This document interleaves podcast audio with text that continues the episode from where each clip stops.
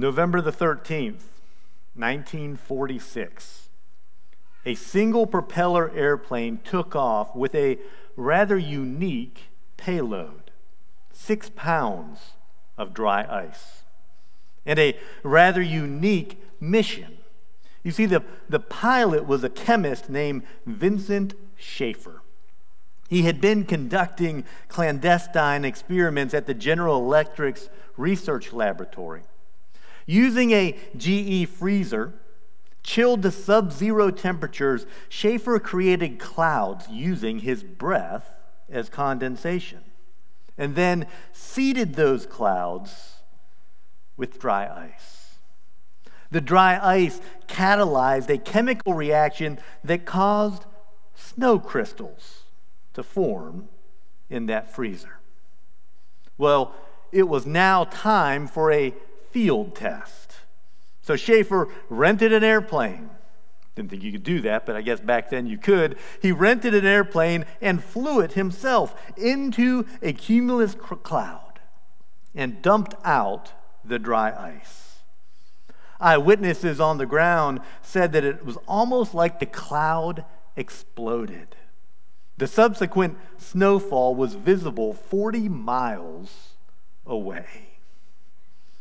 Seeding clouds is a marvel of modern science, but the idea is as old as the prophet Elijah.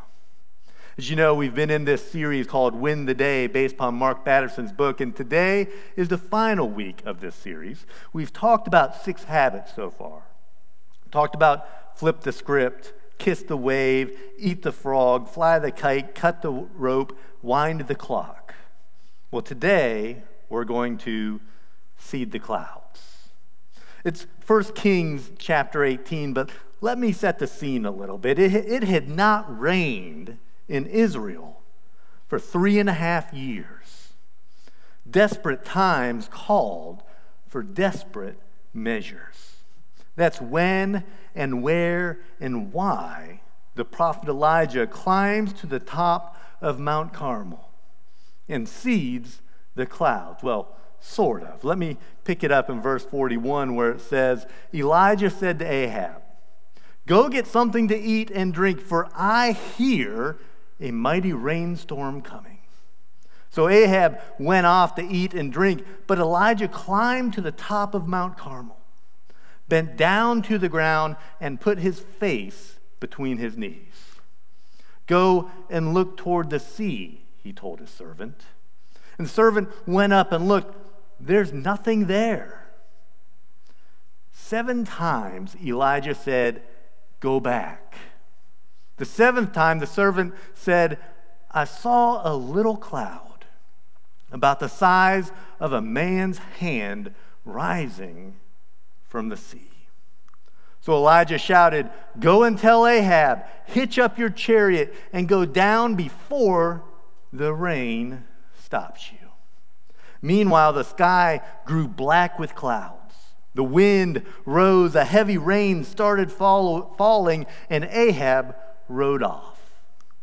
The power of the Lord came on Elijah. And tucking his cloak into his belt, he ran ahead of Ahab all the way to Jezreel. I love the subplot there. I don't know what route Elijah ran, but it was at least 17 miles. Could have been as many as 30 miles. And he beat Ahab's chariot. Quite an impressive running feat. But how do you seed a cloud? The first way to seed a cloud is you seed clouds with prophetic imagination. Dr. Alfred Tomatis was confronted with the most curious case of his 50 year career as a world renowned, and I'm probably going to butcher this, world renowned otolaryngologist, something of that nature. I don't know. Doctors have two complicated names. A renowned opera singer had lost his ability to hit a certain note, even though that note was well within his vocal range. This opera singer had been to other specialists, all of whom thought it was a vocal problem. But Dr. Tomatis thought otherwise. He discovered that that opera singer was producing 140 decibel sound waves at a meter's distance. That's louder than a military jet taking off of an aircraft carrier. Long story short, this opera singer had been deafened by the sound of his own voice. He could no longer hit those notes because he could no longer hear those notes. The voice can only produce what the ear can hear. All of us have problems relational problems, emotional problems, spiritual problems. We think those problems are the problem. But I think many, if not most of those problems, are just presenting problems. The root cause of our problems is a hearing problem. Our ears have been deafened to the still small voice of the Holy Spirit. One reason is that white noise of our culture.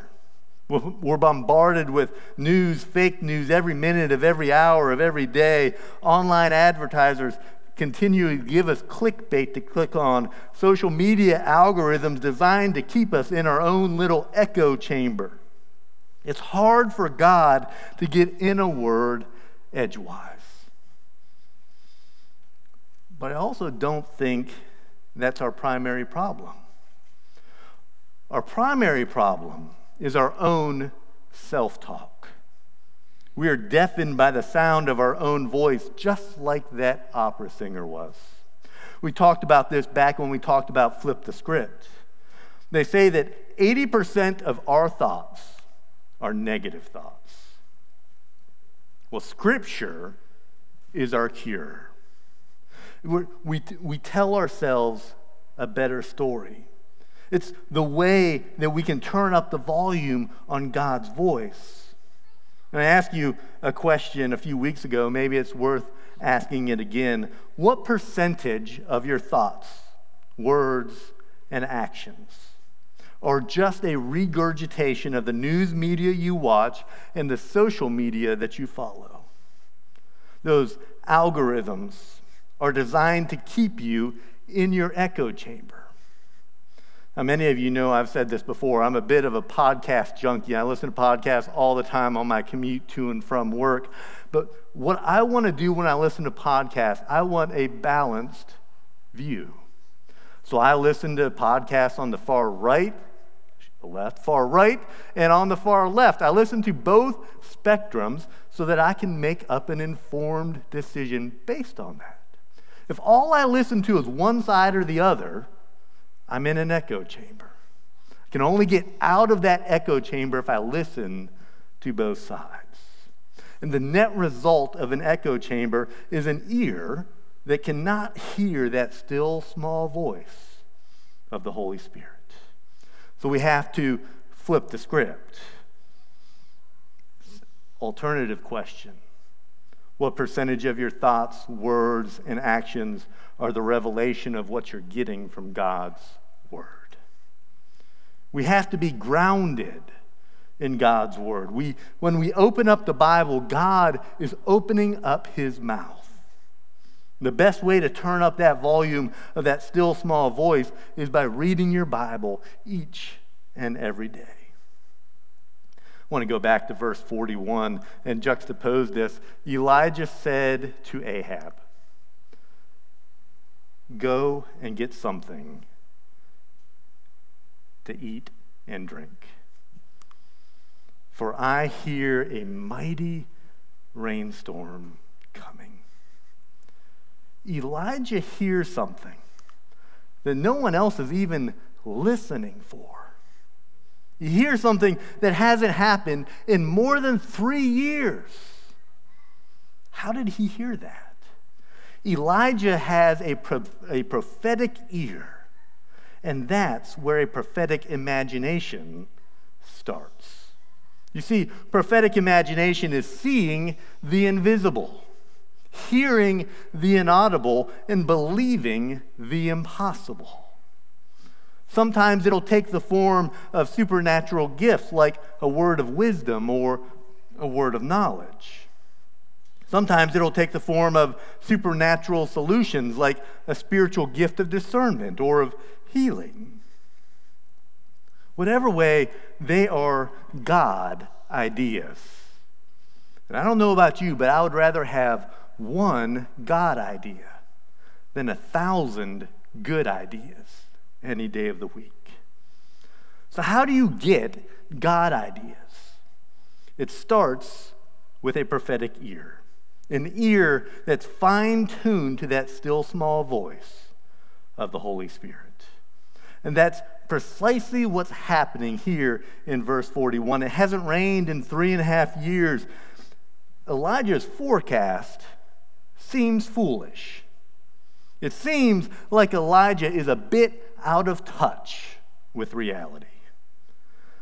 But when you exercise prophetic imagination, it may seem like you're out of touch with reality.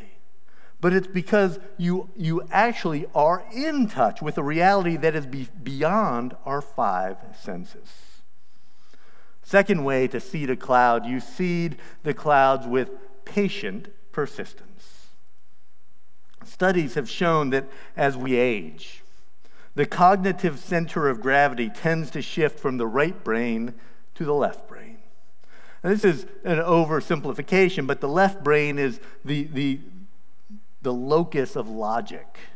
And the right brain is the, is the locus of our imagination. So at some point in our lives, most of us stop living out of imagination and start living out of our memory. We stop creating the future and start repeating the past.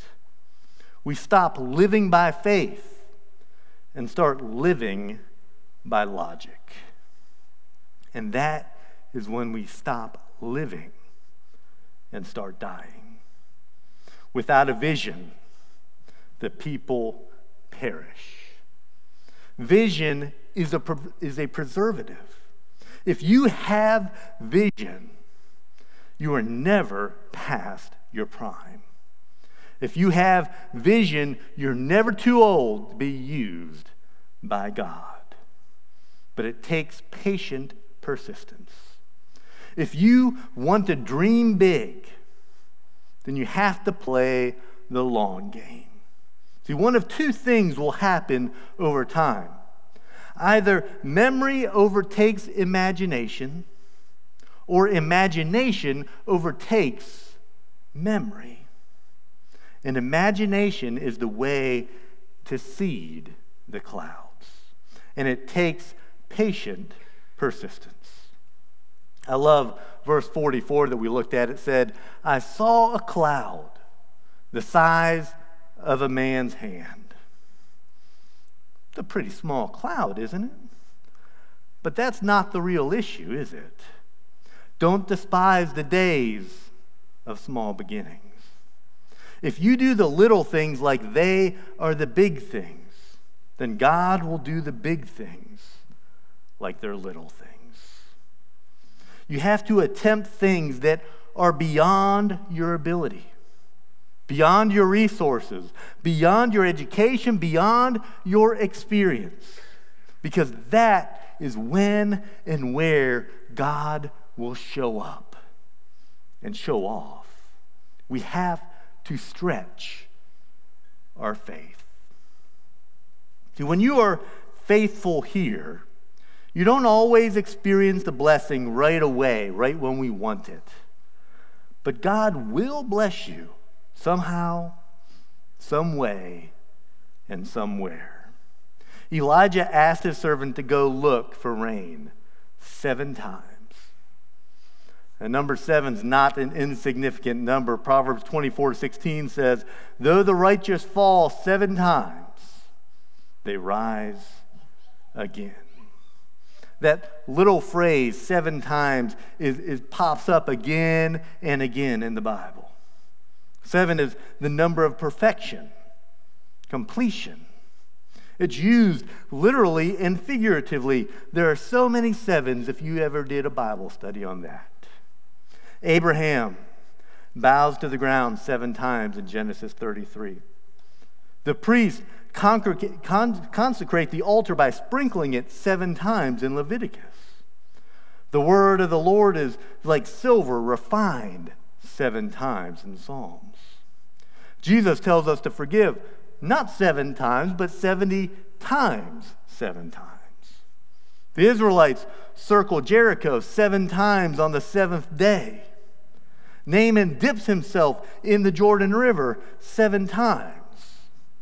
And here Elijah prays for rain seven times. Have you ever thought, what, what if the Israelites stopped circling Jericho after the sixth time? What if Naaman stopped dipping in the river after the sixth time? What if Elijah quit praying for rain after the sixth attempt? We do that all the time, don't we? We're lucky to get the six in all reality.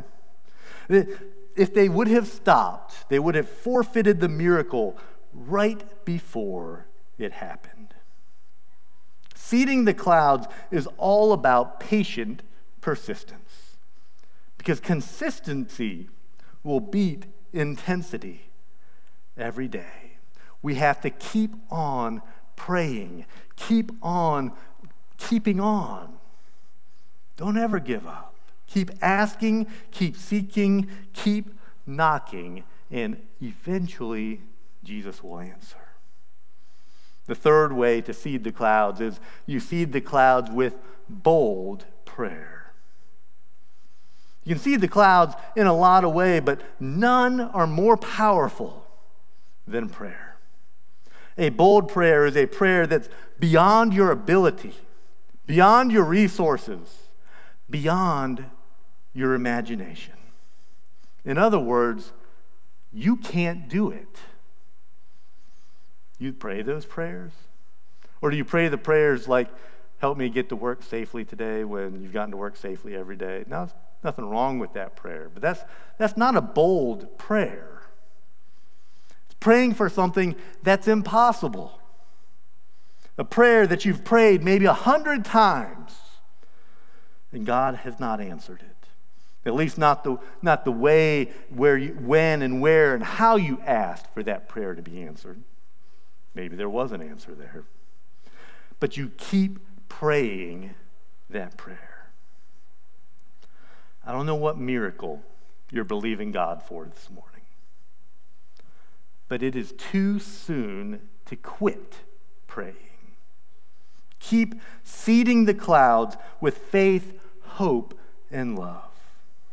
It was in 853 BC when a king named Jehoram assumed the throne of Judah. It had been 117 years since the death of David. Second Kings tells us that he did evil in the eyes of the Lord. He killed his brothers so that he would get the throne. But that's not the end of the story.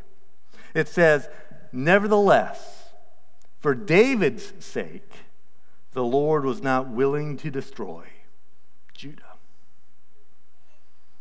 It's powerful. David is long gone. Six kings later, when King Jehoram did all of this, but God had not forgotten his promise. He had not forgotten his people. See, this is what happens when we seed the clouds. Because there's no expiration date on love. There's no expiration date on faith, and there's no expiration date on prayer. We are the beneficiaries of prayers that we know nothing about. People have prayed for you your entire life that you've never known about. We harvest fields that we didn't plant. We drink from wells that we didn't dig. And we live in houses that we didn't build. We think right here, right now.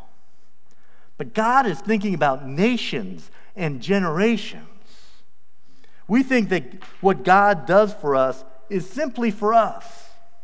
It's never just for us. It's always for the third and fourth generation.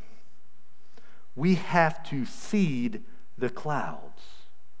And when we do, then we can win the day. Heavenly Father, thank you for, for the message that, that you never give up on us. Help us to not give up too quickly. Help us to seed the clouds. Help us to not give up on the sixth prayer. It would have been so easy to do. Help us to know that you will never give up and that we should never give up either. Help us to pray bold prayers for you. In Jesus' name, amen.